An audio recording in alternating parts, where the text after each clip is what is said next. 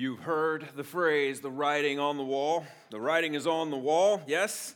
That takes us back all the way to Daniel chapter 5, where the king of Babylon threw, threw a lavish party for only a, few, uh, well, a thousand or so people.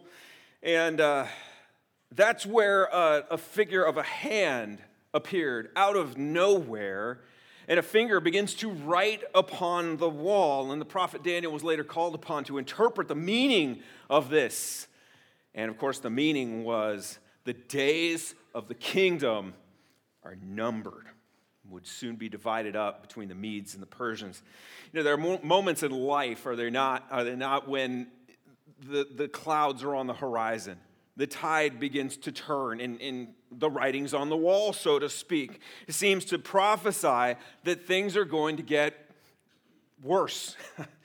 a lot worse, maybe spin out of control. It's, and it's that moment when, when hope sometimes begins to, to crumble into despair, where confidence and enthusiasm and anticipation, well, they give way to doubt and to pessimism and to apathy. We gave it our best shot. It was, it was that good school try. No, that, no doubt that's the way that some felt uh, with the results of the election last week as those numbers came in.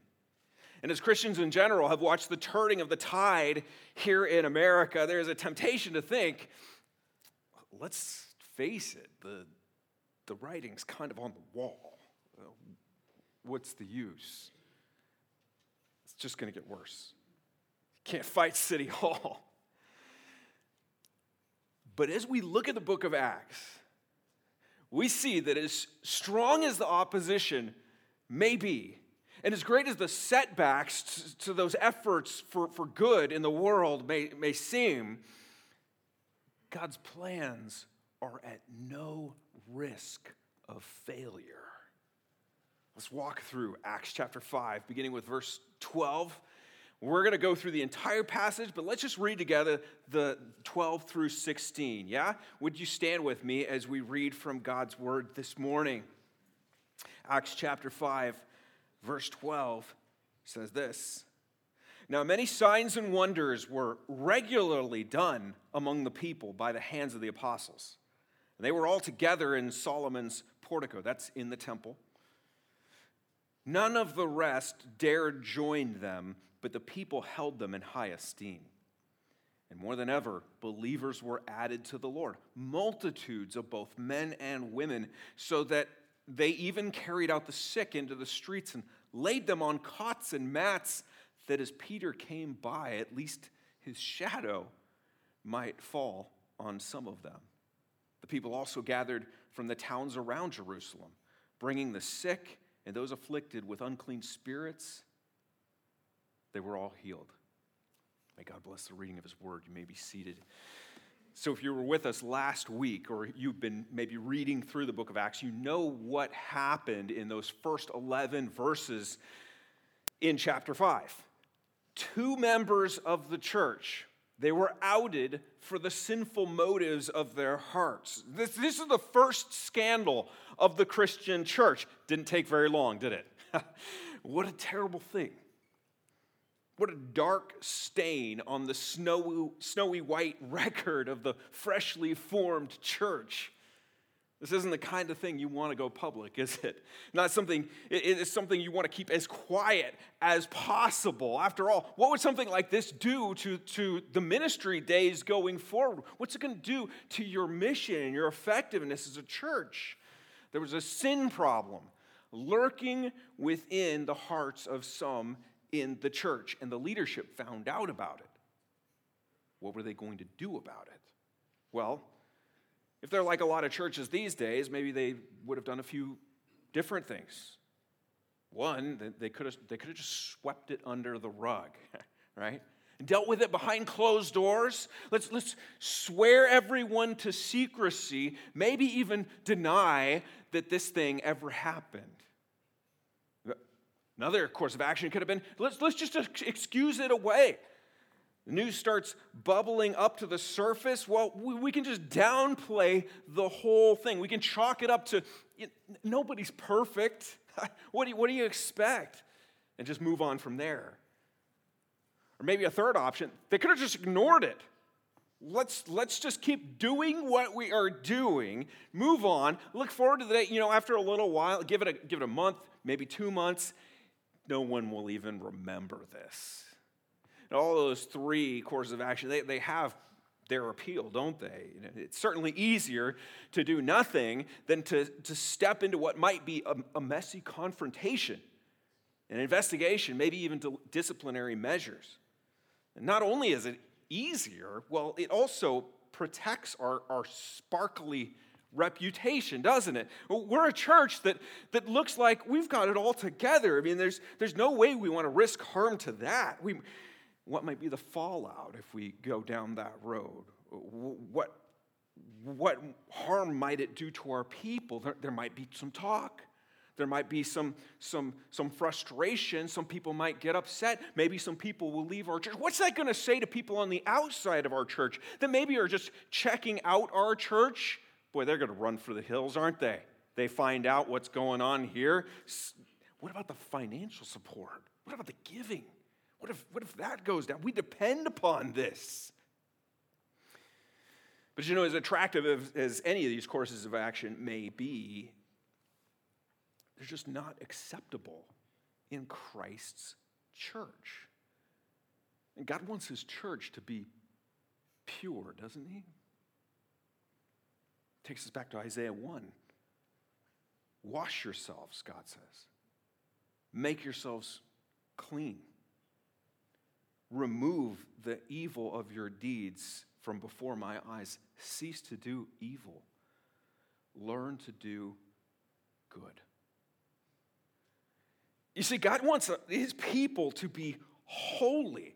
And no matter how bad we think the fallout might be, we need to do what is right and be willing to call sin out and leading people to repentance and righteous living. That's modeled here in the early church. And that resulted in God striking two people dead. Wow. What a mess this should have been. Can you imagine? Verse 11, we read it last week, tells us great fear came upon the whole church. And Not only the church, upon all who heard of these things. And you might, you might think, well, this is it. This is, this is really bad news for this church. It's the beginning of the end. It's, it's the writing of the, on the wall. We saw some dramatic growth, but now the whole church probably going to fall completely apart. People, people should be leaving in droves. And those who were considering the message of the, the apostles, that gospel message, well, you would think that they would have just cut and run for the hills because who wants to join a church that, is, it, that has that kind of danger in it? You want to be a member of this church? Well, guess what might happen to you? Did you see those two people? we buried them yesterday. But that's not what happens here, is it? not what happens. No, instead, we just read miracles are being done regularly by the apostles. The power of God is working mightily through these men. Even though there was real tension that was building between them and the religious leaders of it, that were there in the temple, they're fearlessly continuing to preach in public. All the other believers, it says they, they were intimidated, but not the apostles. And what's more, the work of the apostles, it, it's proving more attractive than ever. And people for coming, coming, coming from miles around to be healed. And now, not just 3,000, not just 5,000, but multitudes, it says we, we're not even counting at this point. Multitudes of men and women were turning from their sin and trusting Jesus. Is this explosive ministry or what? And it's all happening because God's people are walking in faithfulness and purity.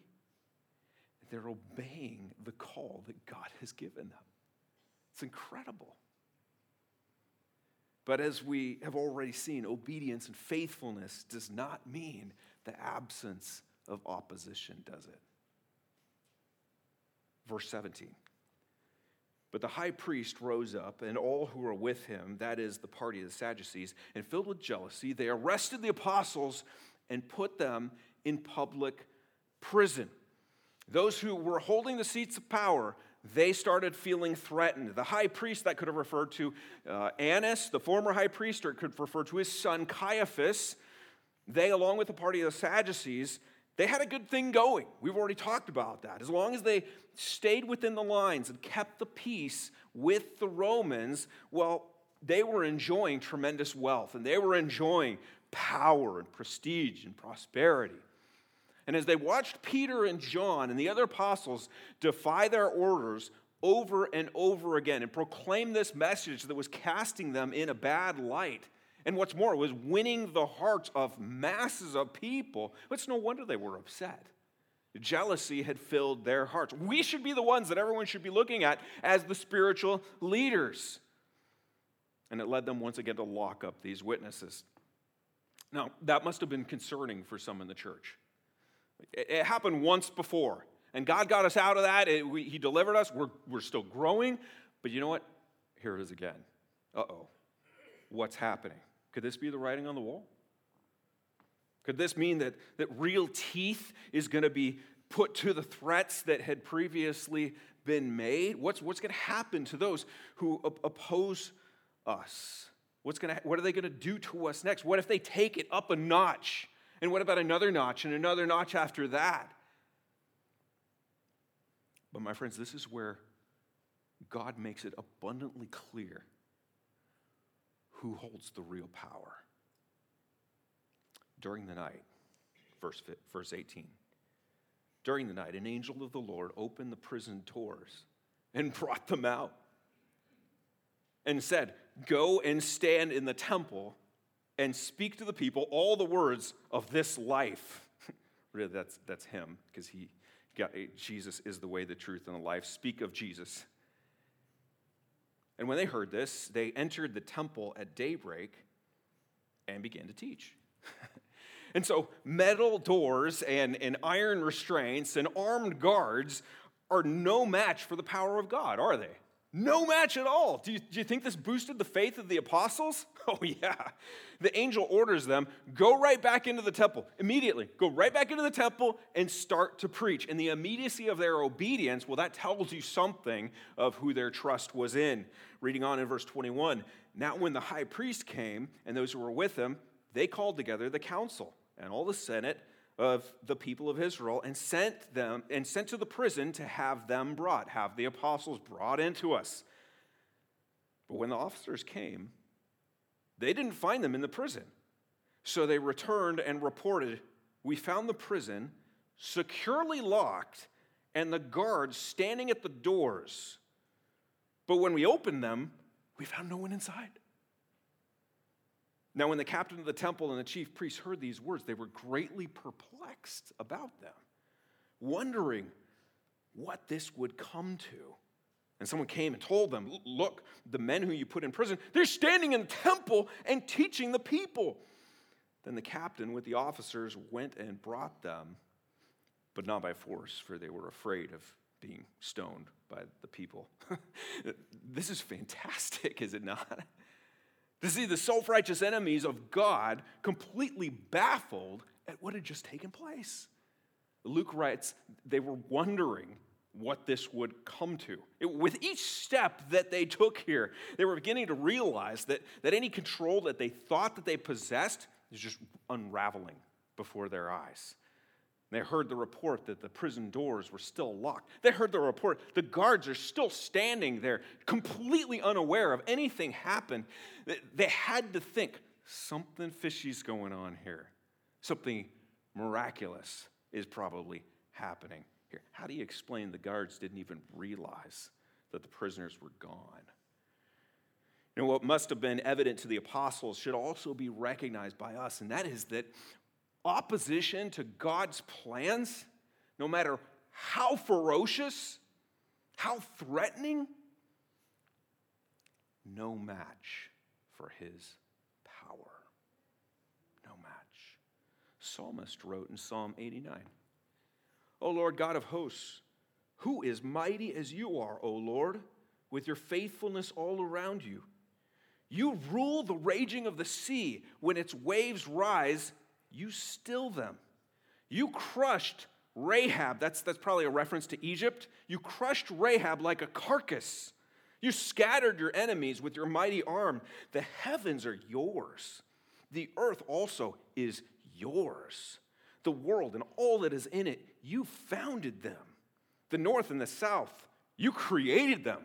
Tabor and, and Hermon, those are prominent mountain peaks. Joyously praise your name. You have a, a mighty arm, strong as your hand, high as your right hand. Righteous and justice are the foundation of your throne. Steadfast love and faithfulness go before you. Blessed are the people who know the festal shout, who walk, O Lord, in the light of your face, who exalt in your name all the day and in your righteousness are exalted. Is this the God that you know? Is this the one in whom you trust? When you see what might be interpreted as the writing on the wall, does your knowledge of Him give you confidence in the sight of life's challenges, in, in, the midst of, of opposition and threats, and people around you who hold on to power, who are able to, to hurt you, maybe socially, maybe economically, should you say something that they don't like. Let this be a reminder to us of who our King is and what he's capable of doing. Let us say with those, those three young men who answered Nebuchadnezzar under the threat of being burned in a fiery furnace, our God, whom we serve, is able to deliver us. Like the psalmist, may our cry in the face of terror be some trust in chariots, some in horses. We trust in the name of the Lord our God. And so the captain of the temple, uh, uh, the temple guard, along with some of his men, they leave the council they go into the temple, into Solomon's portico, and now they rather politely invite the apostles to come back to the council. The apostles go peaceably. What are they going to say this time? Here we go again. You know, we got to put our foot down here, guys. You're starting to hinder our ministry. Enough of this. What, what are they going to say? Verse 27. And when they had brought them, they set them before the council. The high priest questioned them, saying, we strictly charged you not to teach in this name. Yet here you have filled Jerusalem with your teaching, and you intend to bring this man's blood upon us? But Peter and the apostles answered, We must obey God rather than men. The God of our fathers raised Jesus, whom you killed by hanging him on a tree. God exalted him at his right hand as leader and savior to give repentance to Israel, forgiveness of sins, and we are witnesses to these things. So is the Holy Spirit, whom God has given to those who obey him. The story has not changed, has it?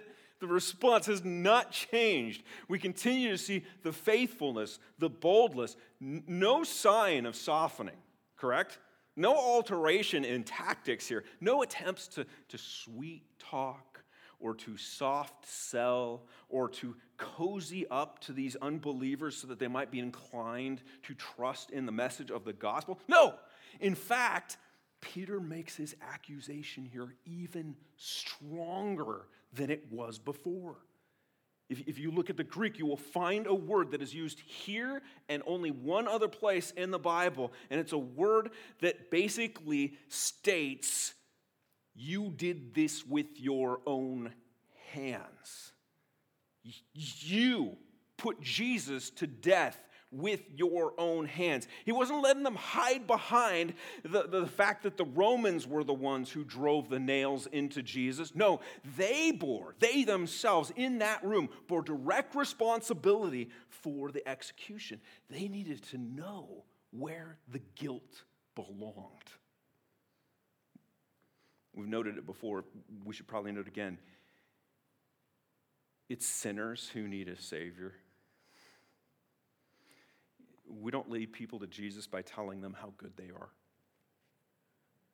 God did not love the world by sending his one and only Son because people were just so lovable. No, it was when we were still sinners that Christ died for us, Romans 5 8. We, we, we, don't do people any favors by dancing around their need for Jesus, do we? Just like Peter and the apostles, as we point people to the forgiveness that is in Christ, we have to remember that they need to know what it is that they must repent from and be forgiven from. And that's not always pleasant. In fact, I don't think it's ever pleasant. And I think it's always offensive. And of course, in every case, the response is just going to be thank you. Thank you. Thank you for showing me the error of my ways. Thank you for showing me my need for a Savior, right?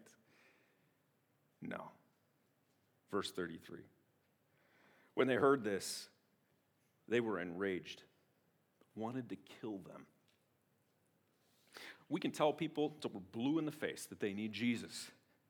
But unless the Spirit of God does a work in their heart and open their eyes to the reality of their sin, they're not going anywhere. Here's one possible response of, of hard hearted people open hostility. These men were furious. There are other ways that people will respond, though. In many cases, it's going to be more subdued. Rather than violent rage, people will hear the words of the gospel and it's just going to fall on deaf ears. Just going to fall flat. And that was the case with the wisest, most respected, most renowned teachers in Jewish history. That, the teacher of actually the Apostle Paul, Gamaliel, was one of the greats. In fact, that term rabbi, teacher, it wasn't considered quite honorable enough to stick to him. No, regard for him was so great that he was awarded the title Rabban. And that's why when he spoke up, he's not even part of the, the, he's not even one of the members of the ruling Sadducees here, but he's given all ears. Verse 34 says, But a Pharisee in the council named Gamaliel, a teacher of the law, held in honor by all the people, stood up, gave orders to put the men outside for a little while.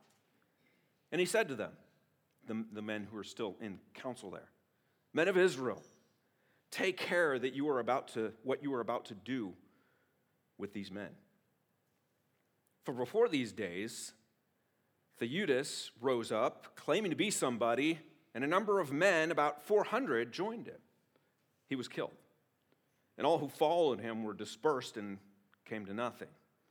After him, Judas the Galilean rose up in the days of the census and drew away some people after him. He too perished and all who followed were scattered. So, in the present case, I tell you, keep away from these men and let them alone. For if this plan is, or if this plan or this undertaking is of man, it will fail. But if it is of God, you will not be able to overthrow them. You might even be found opposing God. You know, all practicality was Gamaliel's game. He reminds the council a couple of other instances where leaders became popular, had a following. In both cases, though, he notes after they died, well, the, movement just dwindled. It just, the, van, the, the, the following just came to nothing. And so he suggests this course of patient indifference. Patient indifference to these followers of Jesus, citing, you know, if God's behind them, well, then, then they're going to be successful here. But, but if not, then, then everything's going to go the same way. It's all going to fall apart. Isn't that so often the way that we are tempted to look at things these days? That we're very quick to attribute the hand of God to everything that seems to be successful to us. You know, if, the, if the people are coming, if, it, if it's making money, if the operation is expanding, we're likely to say, well, there it is. God's blessing is right there. But on the other hand, you know, if the money starts to shrink up, it's tight, numbers are stagnant, maybe numbers are dwindling, or op- there's opposition, there's roadblocks that just keep showing up again and again and again, well, we're inclined to think, that might not be from God. But success, at least the way we tend to measure it, it's not always an accurate indicator of God's blessing, is it? I mean, how many ministries have we seen absolutely explode in numbers that are clearly not in line with God's word? I can think of several right off the top of my head. Now, how many pastors, how many faith leaders are out there? They're drawing impressive crowds, filling auditoriums, making tons of money. Clearly, leading people astray, at least if you read the Bible. Gamaliel wanted to, to wait. Let's wait. Let's watch for the signs of success here. And that's going to tell us whether or not this Jesus thing is worth buying into, whether we should resist it or embrace it. He'd gladly jump on the winning team once all of the numbers had come, on, come in. But, but you know, until then, eh, I'm not going to cast my vote, and I don't think you should do so either. And just because he calmed the council down, we need to be we need to be reluctant to see him as any type of ally to the apostles. His silence in regard to what took place next, well, that makes it clear that he really didn't feel anything but indifference for them. Verse 39b says, So they took his advice. Okay. And when they called in the apostles, they beat them and charged them not to speak in the name of Jesus and let them go. That smells like justice, doesn't it? Oh, that's Good old fashioned justice. Beat them. You know, if I was living in that time and witnessed something like this, my, my first thought may have been something like, you know what, this, this, is, this is the writing on the wall. This is the way it's going to go. This is our future here. Be so tempting to, to, to begin thinking of some way to, you know what, what we need to do these days, we just need to fly under the radar. We need to avoid making waves. Let's just quietly get on with life. Someone else, maybe a little bit more practical, like Gamaliel, might have had a few other thoughts. They may have thought something like, perhaps this whole kingdom of God thing that we just jumped into here, not as certain as we were first led to believe. Is there a chance that if we don't play our cards just right, then God's plan is, is going to fail here? maybe we're going to be just like Judas's crew back then. It's now just dispersed. Maybe some of them were, were, were previous followers of, of Judas, and they were there thinking, huh, eh, yeah, here it is again, buying into another pyramid scheme. But this wasn't the way the apostles responded. Look at verse 41. Then they left the presence of the council, rejoicing that they were counted worthy to suffer dishonor for the name. And every day in the temple and from house to house, they did not cease teaching and preaching that Christ is Jesus. No disillusionment here. No throwing up their hands and saying, oh, there it is, writing's on the wall, jigs up, people, let's start to shut it down, let's phase this thing out. Oh, but why? Oh, why is that? Why, why is it we look at verse 41 and 42 and see this response that we see here? They're undeterred. They faithfully get on with their, their mission. Are, are they crazy? Are they clueless? Are they just too dense? They don't get it? Or could it be that they know that suffering for the name of Jesus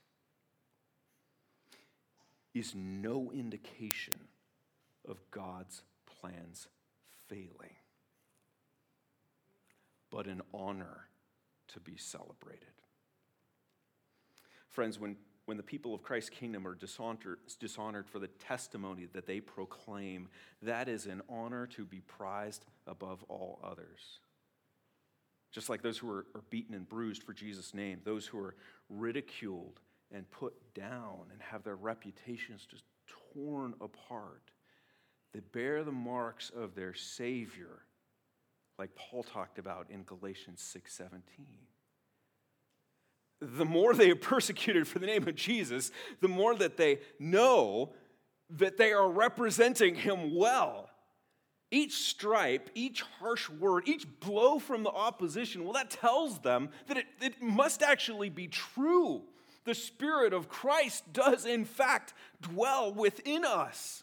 Peter wrote in his first letter, chapter 4, verse 13 Rejoice insofar as you share in Christ's sufferings, that you may also rejoice and be glad when his glory is revealed. If you're insulted for the name of Christ, you're blessed because the Spirit of glory and of God rests upon you. These men, they got that. They knew that just like, just like Jesus' death was not a sign that God's plan was crumbling, but the glorious twist in all of human history that secured the life of his forever people. They knew that any suffering that they received in opposition no indication that the kingdom of God was falling apart. No, this was not a sign of impending doom. If this were the writing on the wall, the writing simply told them that Christ, their king, sits upon his throne in glory and continues to call his people to bear witness to his name and consider it all joy when they meet trials of various kinds. for Christians, suffering for the name of Jesus you know what? It is the writing on the wall. It tells us everything's going according to plan. Just like it was for Daniel, it should declare to us like a, like a trumpet's blast that though kings may continue to bark their orders from their earthly thrones, there is a high king who's got their number. It's only a matter of time before their terms and power are exposed for the pathetic, short lived, impotent jokes that they are. to everyone who would challenge his authority, God declares, Remember this and stand firm. Recall it to mind, you transgressors. Remember the former things of old, for I am God and there is no other. I am God, there's none like me. Declaring the end from the beginning, from ancient times, things not yet done, saying, My counsel shall stand. I will accomplish all my purpose. Calling a bird of prey from the east and a man of my counsel from a far country. I have spoken, I will bring it to pass. I have purposed, I will do it. You know, when people try to walk over Christians, push them around, I think Christians, I think we tend to, to, to, to, think things, maybe say things like, how, how dare you? Or who do you, who do you think you are? We get bent out of shape, don't we?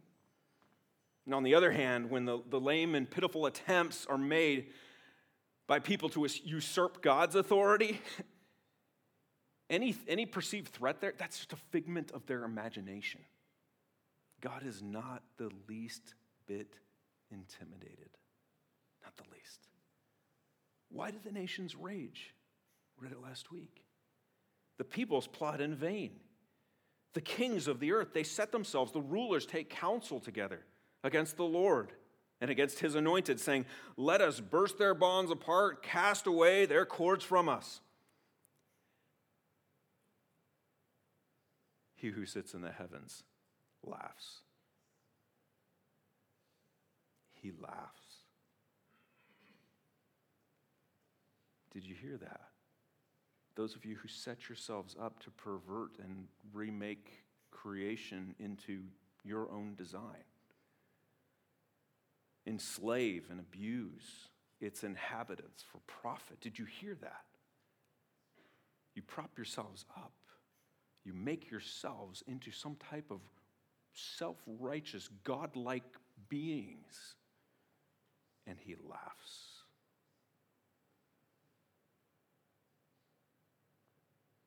Their days are numbered. Remember that. You look out at your world, you turn on the news, you see what is not honoring to God and what stands in direct opposition to God's people thriving and flourishing. Is their success a measure of God's blessing? No, it's not. Days are numbered. He who sits in the heavens laughs. The Lord holds them in derision.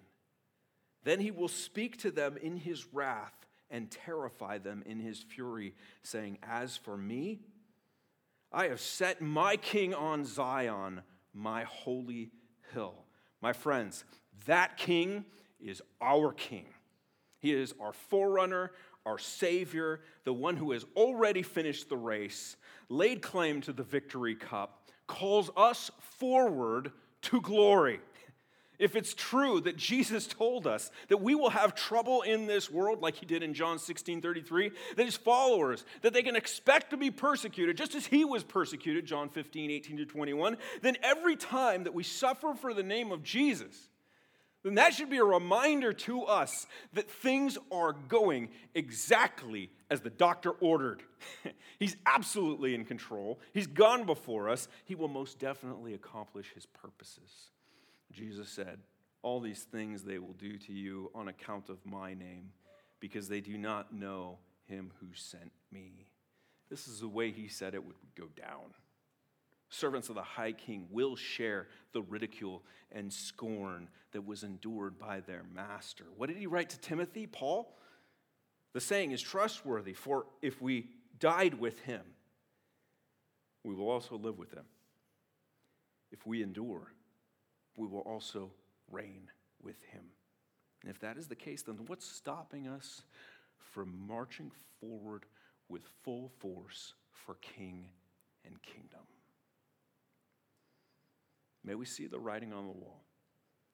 Say no to discouragement. Say no to fear. Say no to silence. And boldly proclaim the name of Jesus. Again and again and again. If suffering for the name of Jesus is not evidence of God's plans failing, but an honor to be celebrated, then by all means let us go forward rejoicing when we are counted worthy to suffer dishonor for the name and daily bear witness that Jesus is the Christ. For there is no other name under heaven given among men by which we must be saved. Amen. Father, we love you and we thank you. We are yours. You are our King. We have no other. May we live our lives in honor of you and in light of your glory, of your matchless, awesome wonder, in light of your sovereignty in light of the awesome reality that you have pulled us undeserving, unlovable people out of darkness, brought us into your marvelous light. You have made us your own. Thank you for the honor that we have of bearing your name, even in a world that hates it. May we represent you well. May we not give any measure to discouragement, to despair, but with eyes fixed boldly, laser focused on you. May we see the author and finisher of our faith and run with perseverance. We love you. Thank you for this time we've had in your word, Lord. We pray these things in the strong, mighty, and living name of the Lord Jesus Christ. Amen.